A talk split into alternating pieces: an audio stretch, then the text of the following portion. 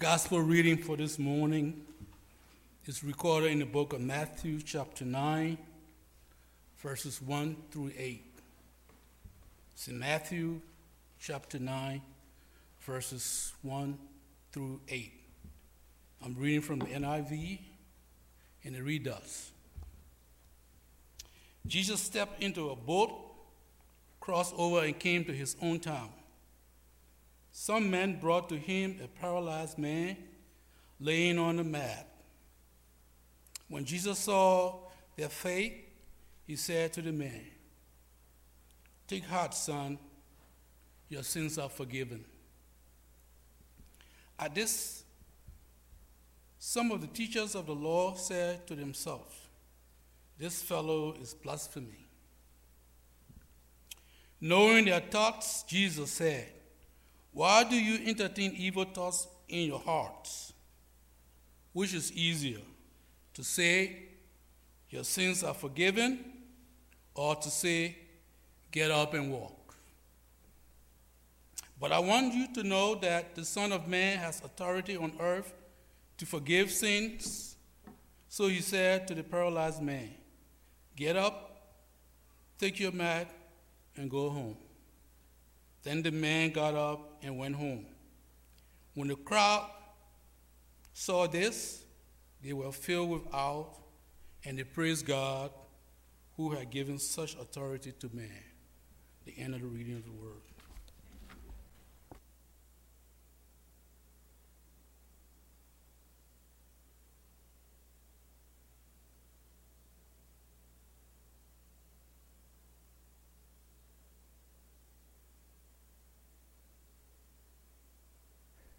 Good morning, church. And welcome to those joining online. Hello to you as well. And those that will watch this later, we're glad you're with us here today.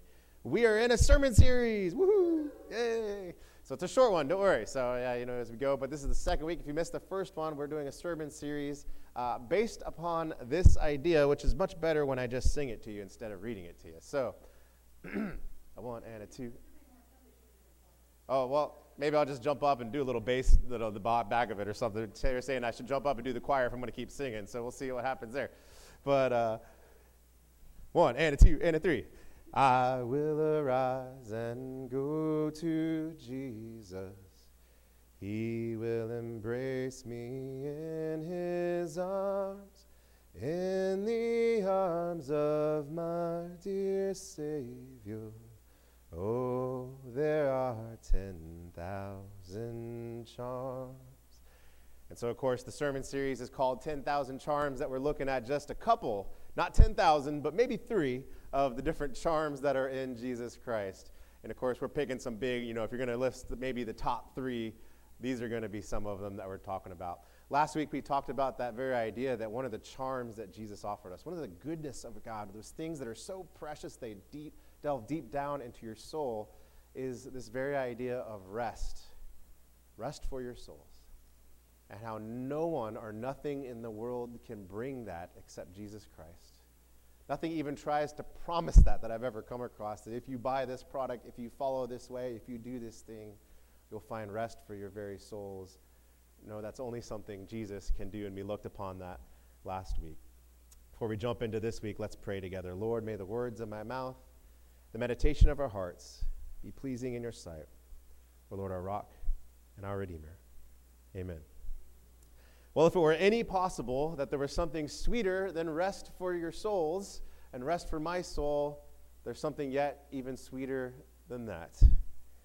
And it's something that's last week, of course, was the big Super Bowl that uh, I know a lot of people disappointed with the ending, but a lot of you probably watched the Super Bowl ads. I didn't get to watch it this year. I always like the Super Bowl ads, but this year we had friends over and you know crazy kids going crazy and all that stuff. You don't hear.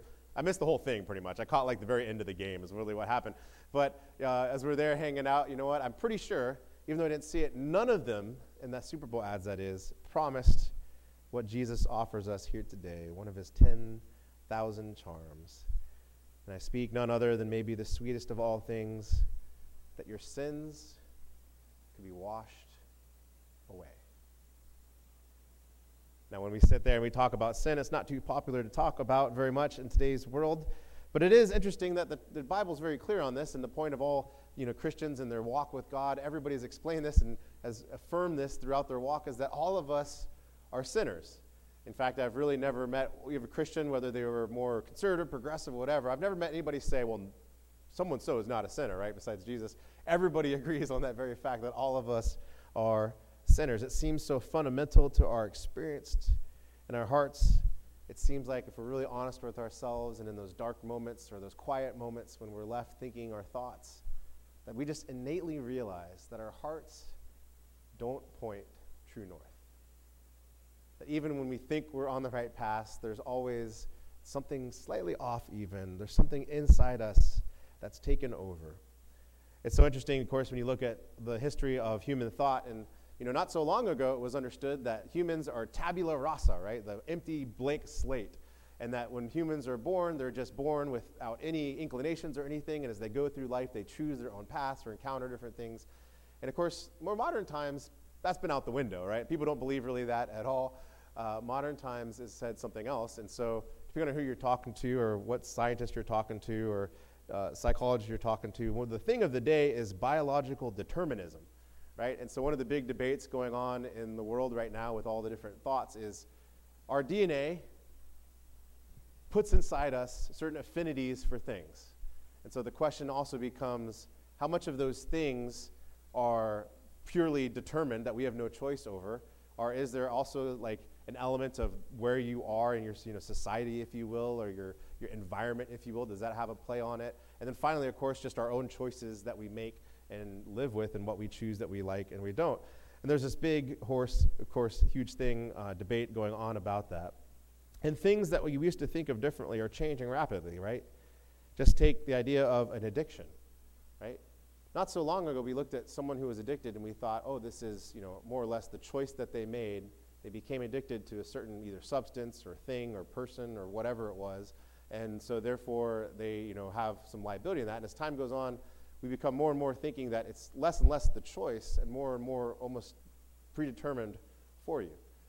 And in fact, in all ways, we've really kind of believed this in somewhat. And I remember my mom, when I, uh, I grew up in a family that like they only drank alcohol on like steak dinners and wine. You know, that, like that was it. Like I can't ever remember my dad drinking a beer unless he like some friends were over at the house or something like that. And I remember distinctly when I went off to college, I was 21, and I came home one night and had some friends over. We bought like a six pack of beer, right? I mean, we were going wild, you know what I'm saying? Like it was a six pack of beer. And we were literally just sitting on the porch, just chilling and chatting and all that stuff. And my parents, you know, uh, were, were kind of worried about me because, oh no, Jonathan, you know, is buying alcohol, bringing it to the house, all this type of stuff, which I thought was funny because they had, my dad collected wine growing up because he had like a wine whole rack thing. Anyways, but uh, I always thought that was funny. But, uh, you know, my mom, I distinctly, I remember her telling, pulling me aside afterwards and hey, look, I know this was nothing tonight, but just so you know, some of the stories we never told you, uh, you have some uncles and aunts and things like that that were alcoholics. And I went, wait, what? And I was like, she's like, yeah, so just so you know, like, and I remember her kind of saying it in these words, it runs in our blood. And I said, oh, okay, well, that's something good to know that I wish I had known beforehand, right? But even then, she kind of understood this idea, and we always kind of understood this idea that maybe there was more to it than just choice. But I do find it interesting that maybe in myself I don't find addiction to beer or alcohol really, but I do have it to Coca Cola because, come on, I know there's an amen out there, somewhere out there, right? There's an amen. Coca Cola is the sweetest ambrosia on earth, and I don't know who drinks Pepsi. What's wrong with y'all? Drink Coke, right? But uh, love, my, love me some Coke, and it's one of the hardest things to put down. And in fact, every year, uh, I try at some point to give up Coke, and you know I buy like the little bottles instead of the big bottle, like big cans. I just drink twice as many, twice as fast, because that's just how it goes, right? Even though I have best intentions. But it is interesting that our world's coming back to this idea, right? That whether or not they would call it sin, that but people are born, get this, people, this is believed nowadays, with the natural affinity to things that would harm themselves or others, and even harm those that are their close loved ones. Now, again, they're not using the word sin, but most people would agree with that at this point, that we're just born and we all have different things, we all have different ideas, but there's some affinity in us for things that harm ourselves. And we know it does. And even when we know it does, we can't help but purchase that item over the counter that's going to maybe make us feel good, but we know is doing detrimental stuff to our health, such as drinking three Cokes a day and you're trying to kick back to one and you can't do it. But there's many other things, of course, than Coca Cola out there. The Bible says these things about it. It says the wages of sin are death, and that each of us are not only born into sin, but we willingly and participate in it despite our best efforts not, not to. Now, of course, if that's true, well, then what, right? I mean, if that's true, if, if we're all stuck in this affinity and we can't get out of it and we're just kind of all going through life just constantly beating our heads against a wall and all these different things, what's the answer? Oh, there are 10,000 charms. Know, one of the sweetest, sweetest things that Jesus brings to our life is not just the peace that he can offer our very souls and the rest. It's the very fact that Jesus has the authority to forgive sins. And furthermore, he wants to, desires to. Our scripture reading this morning, as we read, came from Matthew chapter 9, a very simple story, but so profound in so many ways, where Jesus is battling again, once again, with the, the Pharisees and everybody at the time. And there's this paralytic he comes across, and he tells him simply, Pick up your mat and walk. And everybody flips out because it's the Sabbath. How dare you, Jesus, heal on the Sabbath? If that's doing work, how dare you, bad Jesus, bad Jesus, right? And so they get on him and all these different things. And of course, what does Jesus say? He looks at them, he goes, What's wrong with y'all? to paraphrase it in today's world, like, what are you talking about? Like, he says, hey, you know what? If you were out in the field and you had a sheep and it fell down in a pit, you would pick it up on the Sabbath. Of course, doing healing is good on the Sabbath. How dare you think otherwise? But then, furthermore, he goes on to say this. But in case you're wondering, right? In case you're wondering if I have the authority to do this on the Sabbath, guess what? Let me show you how. He says, What's easier to say to this person? Is it easier, easier to say to this person, Your sins are forgiven? Or is it easier to say, Pick up the mat and walk? And of course, the answer is who's going to go up to a paralytic man and say, pick up your mat and walk? Because when he doesn't get up and walk, you're proved to be a charlatan, right? You're not who you say you are. And so Jesus says, watch this, guys. And so, of course, he says to the paralytic, get up, take your mat, and go home. And right before their eyes, the man gets up, went home. When the crowd saw this, they were filled with awe. They praised God who had given such authority to men. You see, Jesus in that story is teaching us something. Is not only was his healings amazing, and that he could do amazing things and really cure all those ailments that we all deal with, but he looked at us and wanted us to know, I have authority to forgive sins. Don't miss that. He wanted to know that he has authority to forgive sins. One of the little kind of coolest things to know about Scripture is that it's interesting because this idea of creeds of the church, we often think of the Apostles' Creed, the Nicene Creed, or something like that, but you may not know it, but in the Bible, there's actually a really early, one of the earliest probably creeds of the whole entire church. And it's actually in Scripture. It's in 1 Corinthians chapter 15. And Paul's not going to say, hey, this is a creed. But basically, what early Christians would do is say, hey, well, what do, what do we believe as early Christians? And so they would have certain things they would repeat in their worship or in their, in their teachings and things like that. And so in 1 Corinthians chapter 15, verse 3, now remember, this is written probably 20, 30 years after Jesus Christ died and rose again. So this isn't very long after at all when Jesus had left this earth. And he says this Paul's writing to the Corinthians, he says, For what I received, I pass on to you as first importance. In other words, this is not something I'm making up. This is the message I got. And furthermore, it's the message everybody's getting, and it's the message I now pass on to you. If you don't believe me, go ask them, right? like, this is the message, and it's the first priority, the first importance. And I'll read it to you, and then we'll come back and delve into it a little bit. It says this The first importance was this that Christ died for our sins according to the Scriptures, that he was buried and he was raised. And on the third day, according to the Scriptures, and he appeared to Peter and then to the twelve. After that, he appeared more to the 500 of the brothers at the same time, most of whom are still living, though some have fallen asleep. Then he appeared to James, then to all the apostles, and at last he appeared to me also as one who is abnormally born. In other words, he wanted them to know hey, message is this. Message of the church is this. And first and foremost, the first very thing that Paul in the early creed wanted us to remember is that Christ died for our sins. Furthermore, he did it according to the scriptures. In other words, it wasn't just something that happened haphazardly, it was something of God's design and God's plan to make sure that no sinner could be lost, that could be saved, that Jesus Christ could come and find each and every sinner that was willing to turn toward him and lean on him to bring healing to their very souls.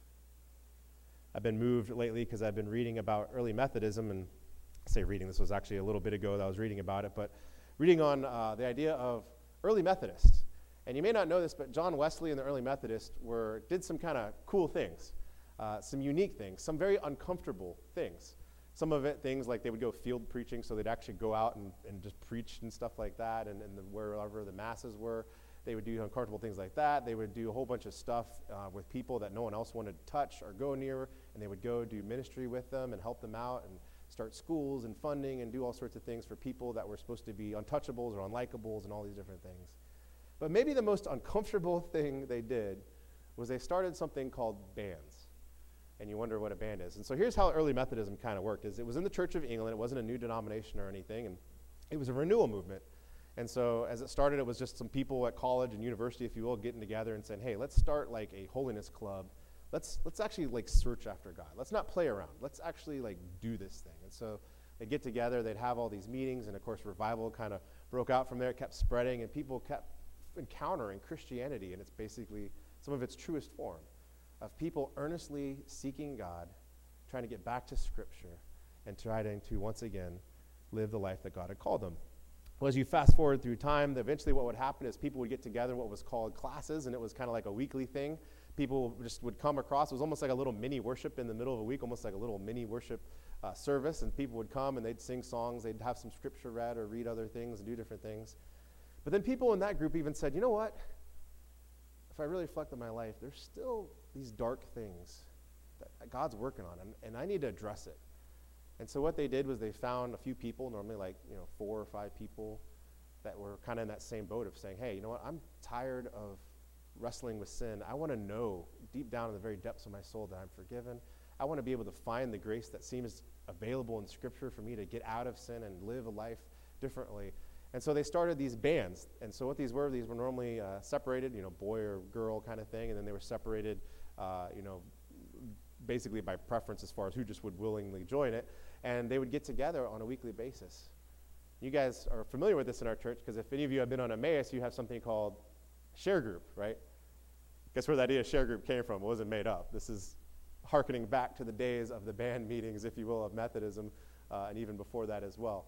And so what they would do is they get together and they would literally just lay out before each other as sincere as they could, be vulnerable with each other, and they would say, Hey, I'm struggling with this and this.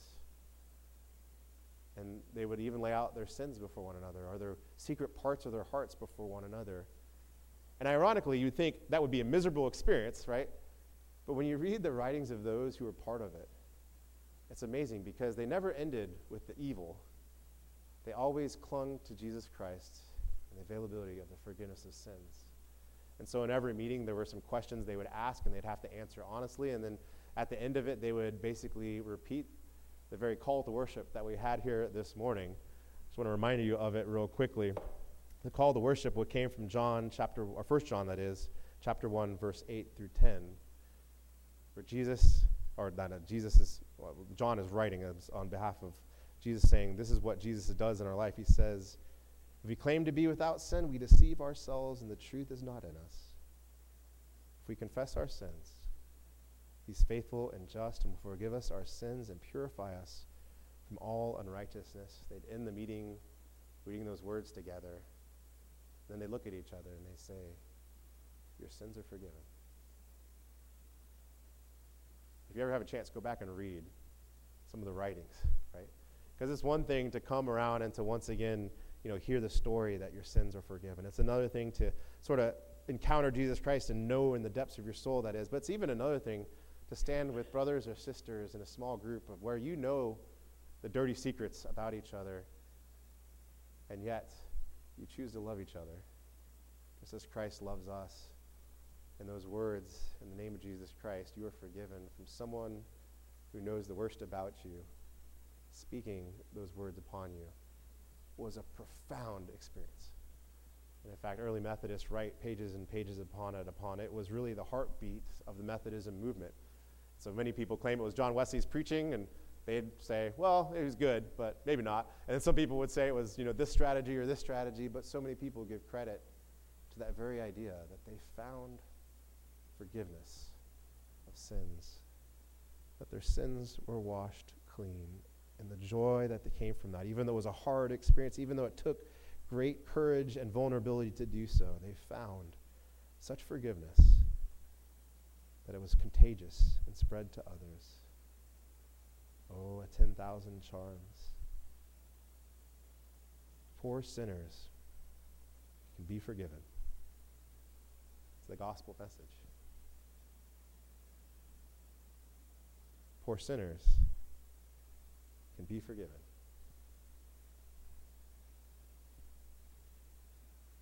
Every sinner that comes and leans on Jesus Christ can be forgiven. In the name of Jesus Christ, you are forgiven. In the name of the Father, and the Son, and the Holy Spirit.